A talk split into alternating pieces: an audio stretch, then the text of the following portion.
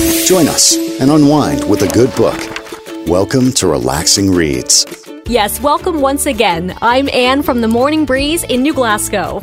I'm Deb from the Morning Breeze in Halifax. And I'm Simone from Breeze Afternoons in Vancouver and Edmonton. This month's selection is The Sister's Tale, a novel of orphans and widows, terror and hope, and the relationships that hold us together when things fall apart.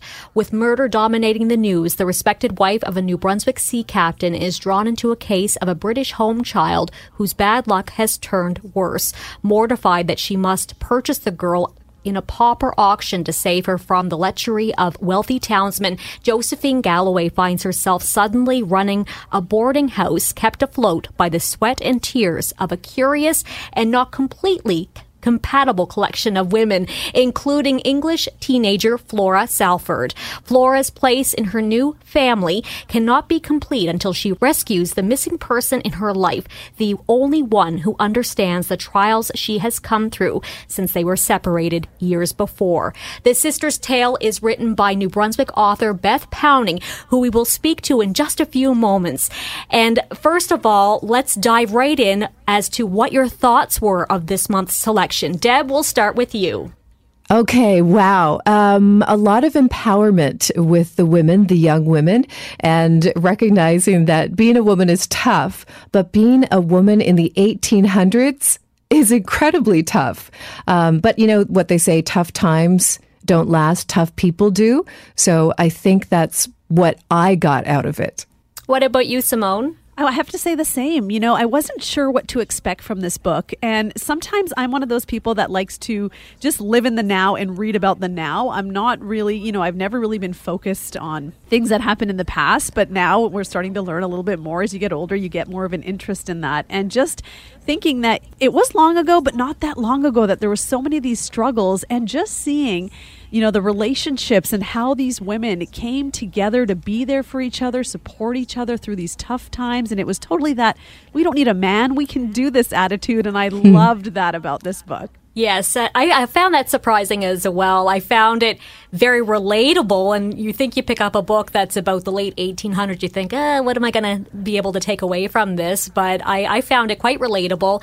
And there were a lot of characters. So once we got through meeting everyone and kind of understanding where everybody was in the place in the book, it really started to uh, form for me. And I was I was picturing it in my head like a like a little mini series rolling mm-hmm. through. So it was it was a very, very good read this month. Really enjoyed it. So this novel focuses mostly on the lives of women in the late 1800s, as we mentioned. Is there a particular storyline that interested you most? Simone, we'll start with you. It was definitely um, Josephine and Flora. Like that uh, was the relationship for me. You know, she had two daughters and it seemed like she grew, grew closer to Flora during this time that she had because she looked to her for support. And it was interesting because we didn't see a lot of her, you know, looking to her daughters for that support. And Lucy moved away, and it was kind of their relationship was not so good for a while. But with Flora, like she just, it was almost like she had a chance to kind of do things over because before it seemed like she was so into the entertaining and the social scene and all this. And then she kind of scaled back and found something she could really get behind and get passionate about and not just be this sea captain's wife. So that really stood out to me as how she kind of took her in as a daughter. She was more than just someone who worked for her, and she looked to her for strength and guidance when she was really struggling. Yeah, for sure. What about you, Deb? Yeah, I, I 100% agree. I love the two of them and the relationship that they created. And uh, I think for Josephine, her life as a widow after losing her husband, um, I think that's when she realized, what is my self worth? Who am I? Especially when it comes to the law. And then when Flora came along, you know, here's a young girl her life so so full of sorrow from the, uh, you know the very beginning in her early life but she was always very much forward momentum. And i think that that's josephine thought wow if this young woman and you know going through what she has gone through and getting to where she is now has that strength that you had mentioned simone that you know i can live through her i can i can figure it out and and get along in what's left with my life and and where i go from here i think she can help me for sure I echo both those comments for sure. But it was sort of like a side character that I found really interesting as well. Cousin Carrie, who was uh, quite she was a very strong-willed voice, and uh, the correspondence that came in from Josephine's daughter Lucy working in the factory, and that whole story that was focusing heavily on the rise of the suffrage movement, I thought was was pretty interesting as well. It didn't play a huge part in the book, but I did find it really interesting, just sort of with the historical nature of it. So uh, certainly that was a storyline that interested me as well. So there was there was a lot a lot going on, that's for sure. Of course, there were true elements to the story and references to historical moments. Is there any parts that surprised you about this time? And Simone, we'll start with you on this one. Well, I had no idea, you know, how this system worked and how people were auctioned off. Like I didn't know that side of it.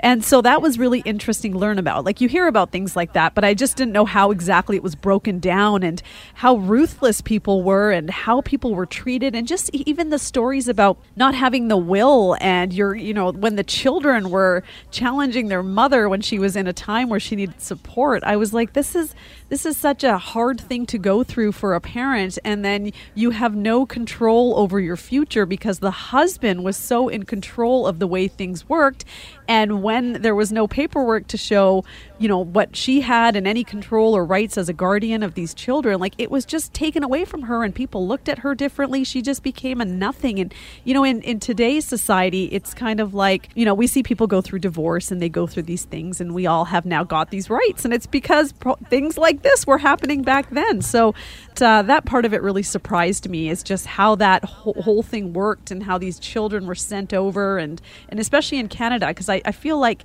i didn't learn about that like i heard a lot about that of course in the states and things like that but um, yeah that really uh, was surprising for me very surprising indeed what about you deb yeah, I, I would have to say home children I had heard about. Uh, so I, I knew a little bit about it, but I had no idea.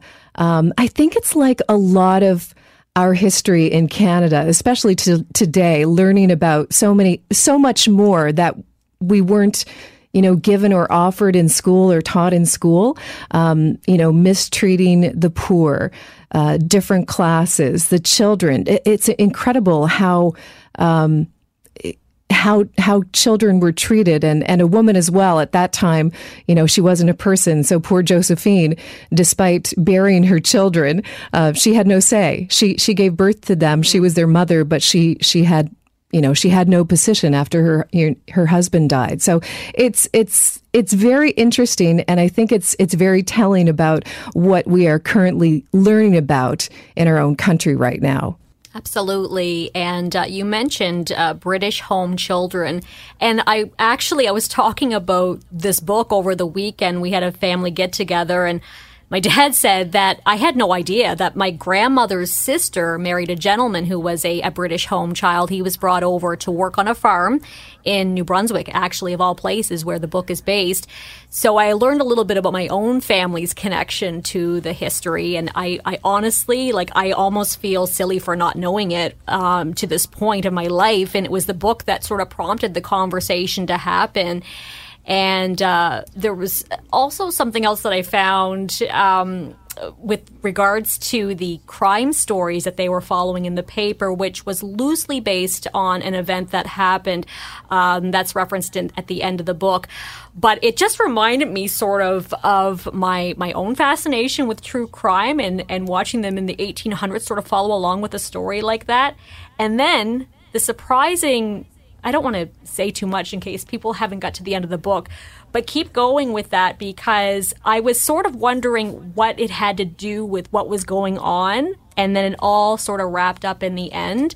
So I, mm-hmm. I just thought that was interesting that the way that it was sort of woven in in the background of everything, and I um, I just I follow a lot of true crime stories, so uh, to watch uh, how they would gather around and read the newspaper and follow along with that, I just thought, hmm, some some things never change, right? Mm-hmm. Yeah, that was definitely the twist I was not expecting. This book started off kind of slow for me because in the beginning it seemed like there was a lot of characters, there was a lot of, you know, those storylines. But then as you get into it, you start to understand why so much was introduced in the beginning. And then totally it wraps up so nicely, you know, as you're three quarters through, you're you're so invested now because you're like, what, what? And the storyline with now finding the sister and then solving the murder and this, it was Yeah. I know. And there were- I. Yep. Sorry. Go ahead. No, I was just going to say one of these characters. I won't say, but I'm sure if if uh, our listeners have read it, they know who we're, we're talking about. But he was one of those characters. I think that Flora had initially trusted, obviously, and you know, as as you go along the timeline, what happens. Um, and I felt at one point, even though he wasn't the most lovable of characters, I thought for a moment that I was trusting of him and wanting to give him a second chance as well. And then more things unraveled. Right. Redeemable at the very least. And with uh I was going to say with with the true crime too, I usually am really good to predict who done it.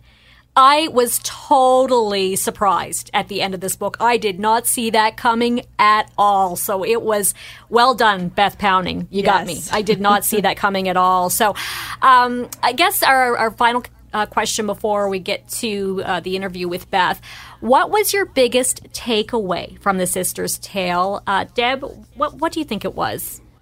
I think it goes back to um, the the relationships that the, the women had with each other. And I think it's, you know, you had mentioned that you weren't sure you could connect with women from the 1800s. You know, what do I have in common with them? But I think when women come together, there is a really cool camaraderie and you feel that empowerment. The cheerleaders are there for you and y- you want everybody to succeed and you want to help everybody. So I think for me, I recognized that relationship, although some of them were a little strained at times, um, that when women work together, it's really powerful. Mm, absolutely. What about you, Simone? Same thing. Make sure you know you've got a strong tribe, a strong support system of strong women who support what you do and are there for you when you fall. And you know, there's still a lot of work to be done.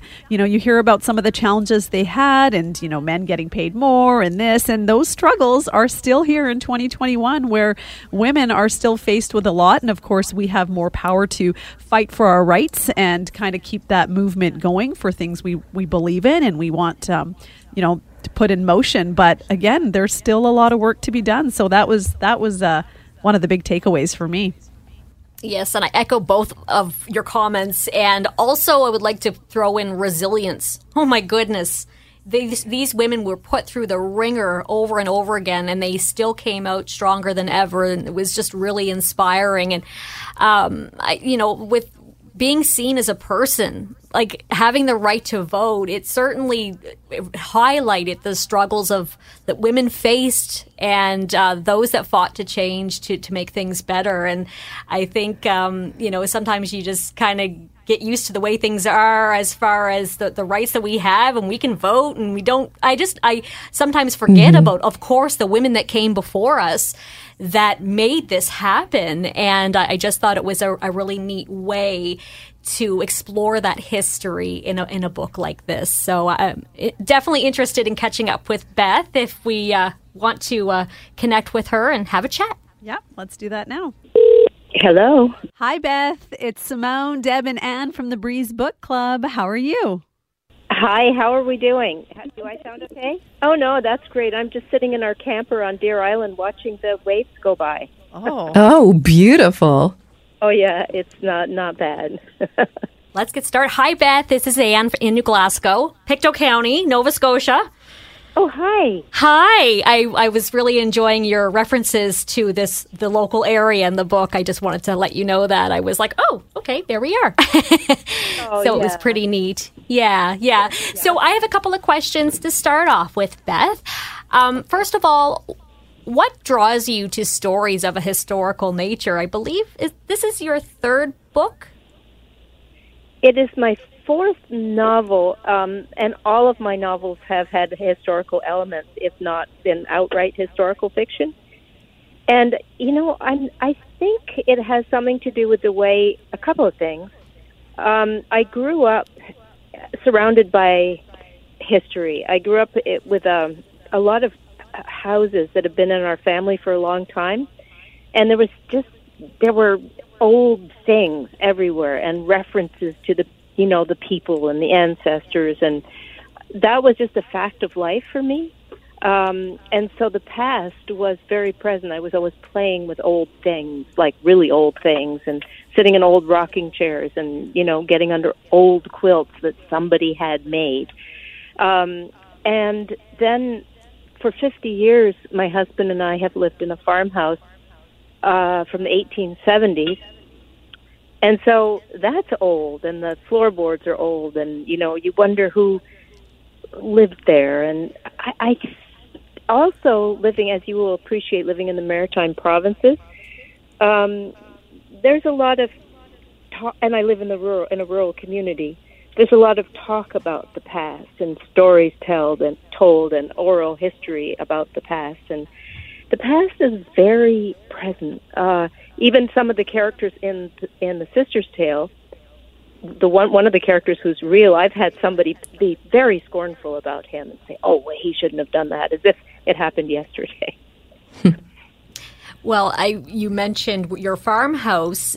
You write about Pleasant Valley, which is loosely based on the town of Sussex, New Brunswick, and you're close to Sussex now, are you not? Yes, we are when writing a story like this, do you first start with the characters and then decide on how to work them into real life events and places like Pleasant Valley, I guess Sussex in a way, and uh, or is it the other way around? Do you do you do that vice versa? You know, it, it is very peculiar with this novel, um, and, and, it's hard to answer that question. I, I will do my best. This novel started out completely different. It took place in the present, but there was one slim thread in the first draft of this book. Uh, somebody found an article in an attic about the pauper auction and about a 15 year old girl who was sold at auction. And that, I, you know, it crept into the book, of course, and became a thread. Um, most of the book took place in the present, but there was this little thin thread about this girl, and we didn't know much about her. And she went to uh, she was sold and she went to a house and kind of like a bare outline of what became the sister's tale. And after two drafts, my agent said, um, you know, she's taken over the book. You've got to drop the entire present part and just concentrate on the historical part. Well, when you do that, it's it's hard. It's hard work because suddenly you think, okay, I have to dig a lot deeper because this is the whole story and and um, therefore I began thinking, okay, when did the pauper auction take place? 1887. Could I have such and such happen? No, that can't, that happened in 1900. That can't happen. So I think the answer is that the character came first in the time period, and then I had to be true to that period. So things I might have wanted to write about, I couldn't. Does mm. that kind of answer the question? Yes, it does. Well, it's uh, it's interesting as I was reading through when Flora goes to save her sister in Nova Scotia, and she stays in Pictou, which of course yeah. I'm very familiar with. And I was so curious. I'm like, "Where's Black Creek?" Oh, I yeah. could not, for the life of me, figure it out until I got to the end and realized that it was a made up place. But uh, w- yeah. was it loosely based on anything? The actual story, or the part in uh, no. Nova Scotia? Black Creek. I was just curious to know if you had a, a place in mind. No, well, it was no, it was g- generic. Um, what I do is I make up places. Like, if I had said if this is Sussex, then everything would have had. It would. It gives. It restricts you in a way from from right. playing a bit. And I yeah. made up Black Creek because um, I just it was just some place on a dirt road near the ocean and we've all seen those places. I mean, I live mm. in a mm. place like that. I live in a place called Markhamville with with 40 people in it and it's just, you know, a, a little handful of houses in the woods and and and fields. So, yeah. I no, I I, I made it up.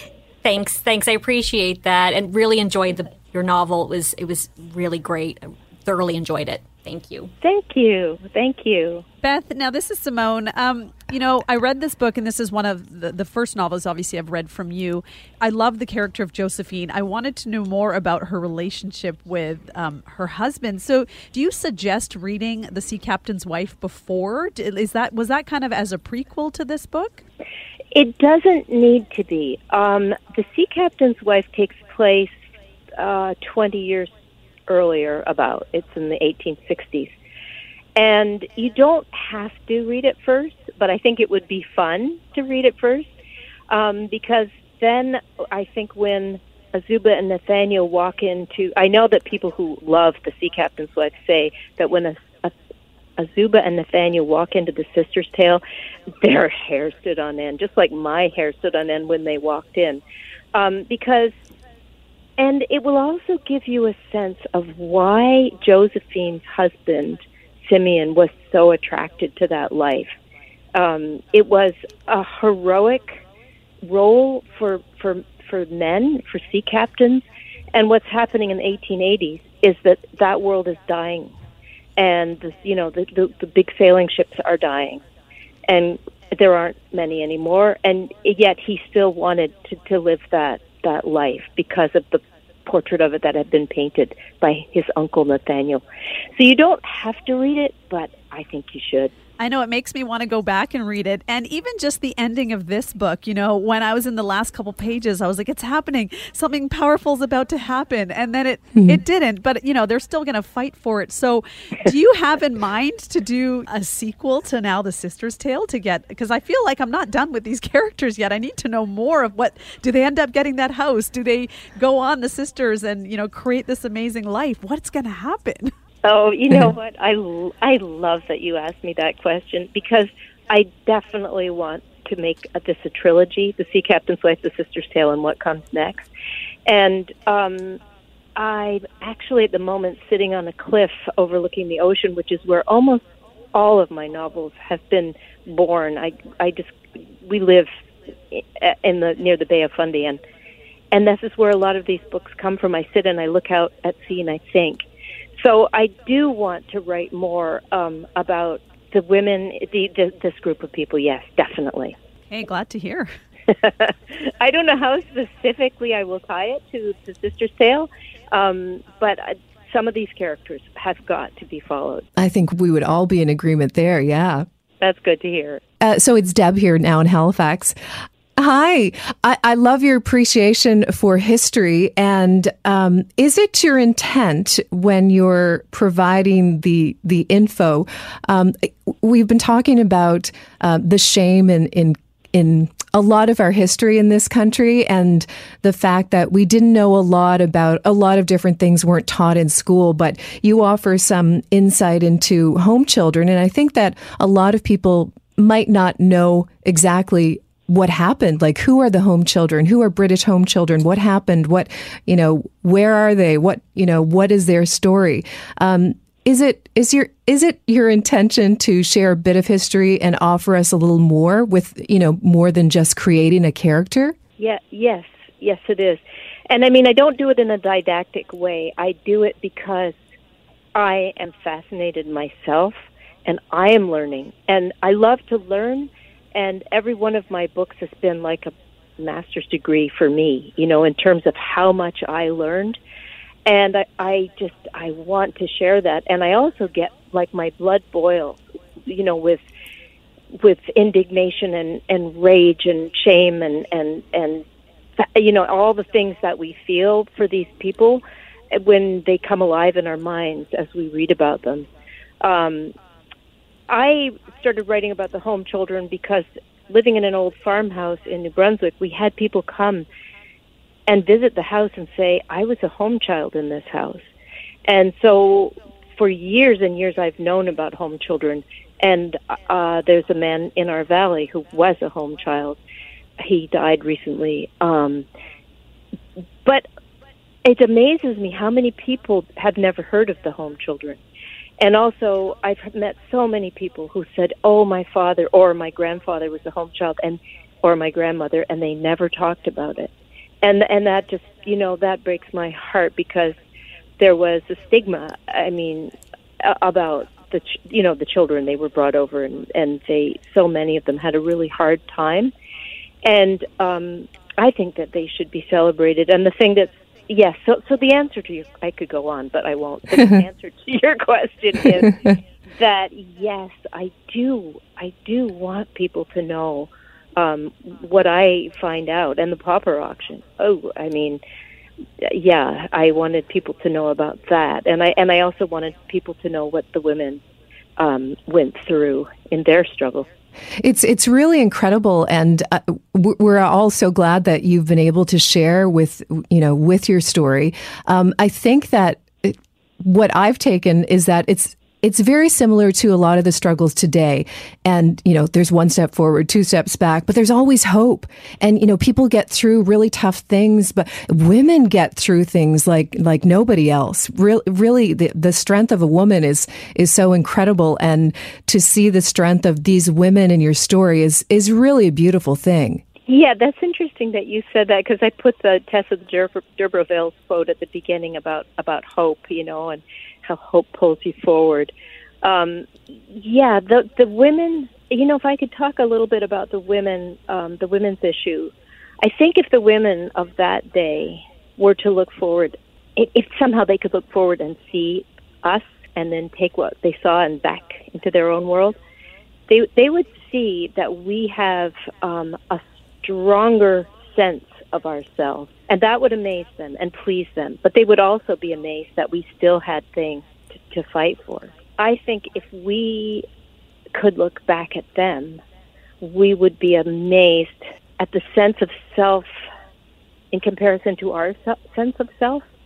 I mean, we have our issues, but those women, what I found, here's another one of the things that made my blood boil was the the people, the men who said, "Oh, you know, you're frail. You need to stay home. You can't go into a ballot booth. That would be too hard for you. You might ruin your reproductive capabilities if you, you know, went out into the world and." you you you you all you have is intuition you don't have intelligence and you you can't go to school and that's what those women had to overcome they had to overcome this sense you know how you the more you're told things like that the more you internalize them and actually believe them. And they had to overcome that. And mm. no we can we can vote we can go to school we can be lawyers we can you know we can do whatever we want. Um, so uh, the other thing i wanted to say about the women the women's issues i'm so impressed with their their dignity and and their courage of course. Um, there was this this lovely time when when one of the women in one of the women's groups that I read about said, "Do you know that they are making fun of the the idea that a woman might be the Speaker of the House?" And the men were laughing. Oh, oh can you imagine Mrs. Simpson, the Speaker of the House? And then the women were getting all angry in the meeting. And then one, then they started saying, "Look, we're not going to lower ourselves to ridicule the way they are. We're going to be above that. We are going to keep our dignity." And I thought that was so wonderful. And um, I also thought that given the place that they were starting from, the way that they had been taught to think about themselves, they showed such courage and such bravery uh, to, um, you know, march in the streets and be ridiculed the way they were. So, yeah, we we have a lot to thank them for those women. Yes, very grateful for so many of them. Yeah. Well, perfect. I think that's all the questions we had. Well, that was just a lovely time to be able to chat about the book and touch base across the country. Yeah, we really enjoyed reading it. It was um yeah, it was it was nice and it was go like I you mentioned the home children and I had no idea about that. So I definitely learned a lot from this book and I appreciate it. That's great. That's great. I think it could be made into a movie. Don't oh, you yeah. think? is there is there talk of it? Well, let's talk about it. yeah, yeah. I think I think it should be done. Let's sign you up. yeah, yeah. I mean, I, I love Ellen, and you know, uh, so many characters. Mr. Fairweather, Mr. Tuck. I mean, I could see it. Yeah, it'd be great. It would be fun. Well, we'll let you go now, Beth. Thank you so much for being a part of our Breeze Book Club discussion and answering our questions. Thank you very much for calling. This was a delight. Bye, everybody. Enjoy the water. I will. Bye. Oh, she was absolutely amazing. Thank you again, Anne and Deb, for all of your thoughts on our chat today. And thank you for listening. Thank you for kicking back and relaxing with us. We hope you'll join us again on Relaxing Reads.